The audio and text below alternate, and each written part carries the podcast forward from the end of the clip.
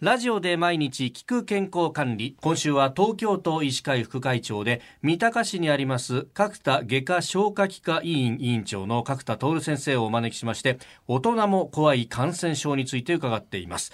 今朝取り上げるのははしかについてです。よろしくお願いします。よろしくお願いいたします。あの大人がはしかに感染する可能性っていうのはどういったことが考えられるのか。まあこれ改めてになりますがまずはお願いします。はい。あのお子さんの頃にやっぱり予防注射をしてない方ですね。あと予防注射をしてても1回だとその抗体ができる確率が95%ぐらいなんですね。ですから100人に5人は予防注射しててもその打ち勝つ力抗体がないという人がいます。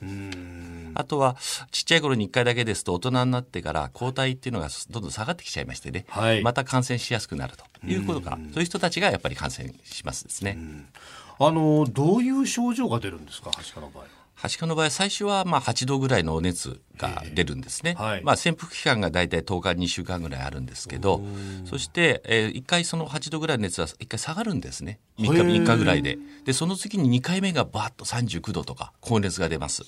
でその時にはしか特有の全身にあの発疹って言いますね、はい、でブツブツができてもう真っ赤になってしまうという形ですね、えー、ですからそういう熱が2回出る。しかも2回目に、はい、あの発疹が出るというのは特徴的ですね。あまあ昔だったらみんなある程度かかってるとおなんかあこういう症状だとって疑うけれども今だとあれですよね。8度の熱が下がったらあよかった下がったって言って会社出て行ったりとか学校行ったりとかしちゃいますよね。おっしゃる通りです。あのはしかで一番大切なのはあの感染力が強いので、はい、そういう患者さんが近くにいるかどうかの情報なんですね。ですからあの診断する医者もですね最初熱だけだとなかなか診断できないんです。はい、ただこの地域に実ははしかの患者さんがいたっていう情報は極めて重要なんですね。お医者さん同士のこうネットワークで情報の共有っていうのもいろいろやってるわけですね。はい、あのそれははしかの場合はかかった患者さんを見ると私どもは届け出なきゃいけないんです。あ、そういう義務があるんですか？はい、はい、すぐに届けなきゃいけなくて、そうするとその情報が地域へ還元されて各医療機機関とか。ホームページに載る載るんですね。それによってこの地域に橋川さんが出たっていうことを私どもは知るわけです。うん。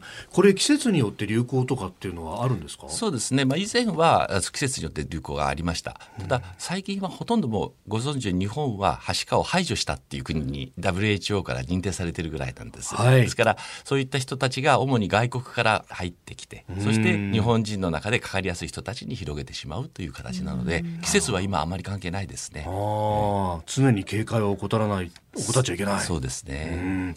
今は制度としては2回打つんですか？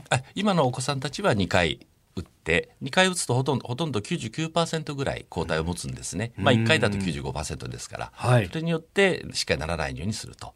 ただ何十年も経って少し抗体が落ちてくる場合があるので、それはまああのまたその時に考えて大人になって追加接種するということが必要になるかもしれません。あそういう抗体が落ちてきてるかどうかっていうのはあれ検査すればわかるんですか？血液の検査するとわかります。あの妊婦さんへの注意点というのは何かありますか？そうですね。やっぱり妊娠中にはしかとか、まあ、こういう他の感染症がかかりますとねやっぱり重症になっちゃう場合があるんですね。えー、あとはあのお子さんをやっぱり流産しちゃったりとかああいうことがありますからやっぱりその辺は本当は妊娠する前にいろんな感染症のチェックはしてそしてできるものだったら予防すると。いうことは重要だと思います。あとあの外国人観光客が増えてると、まあ、外からこう持ち込まれるパターンがはしかに関しては多いと先ほどお話ありましたけど来年オリンピック今年はラグビーのワールドカップと。これ外国から来る方増えますよね。はい。あの、実は私ども懸念してます。あの、ある程度その外国から来る方たち、直接かなり密接に接触するボランティアの方なんかですね。あはい、あの人たちの方がやはりそういった持ってる人からの感染する可能性が高いんですね。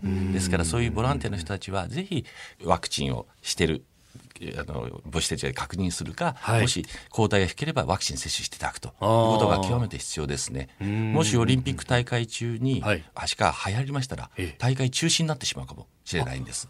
そのぐらいの要件の感染症なんですね。ですから極めてその辺は重要なことだと思います。はい。えー、今日はまあはしかについて。角田徹先生にお話を伺いました。明日は風疹についてということです。先生明日もよろしくお願いいたします。よろしくお願いいたします。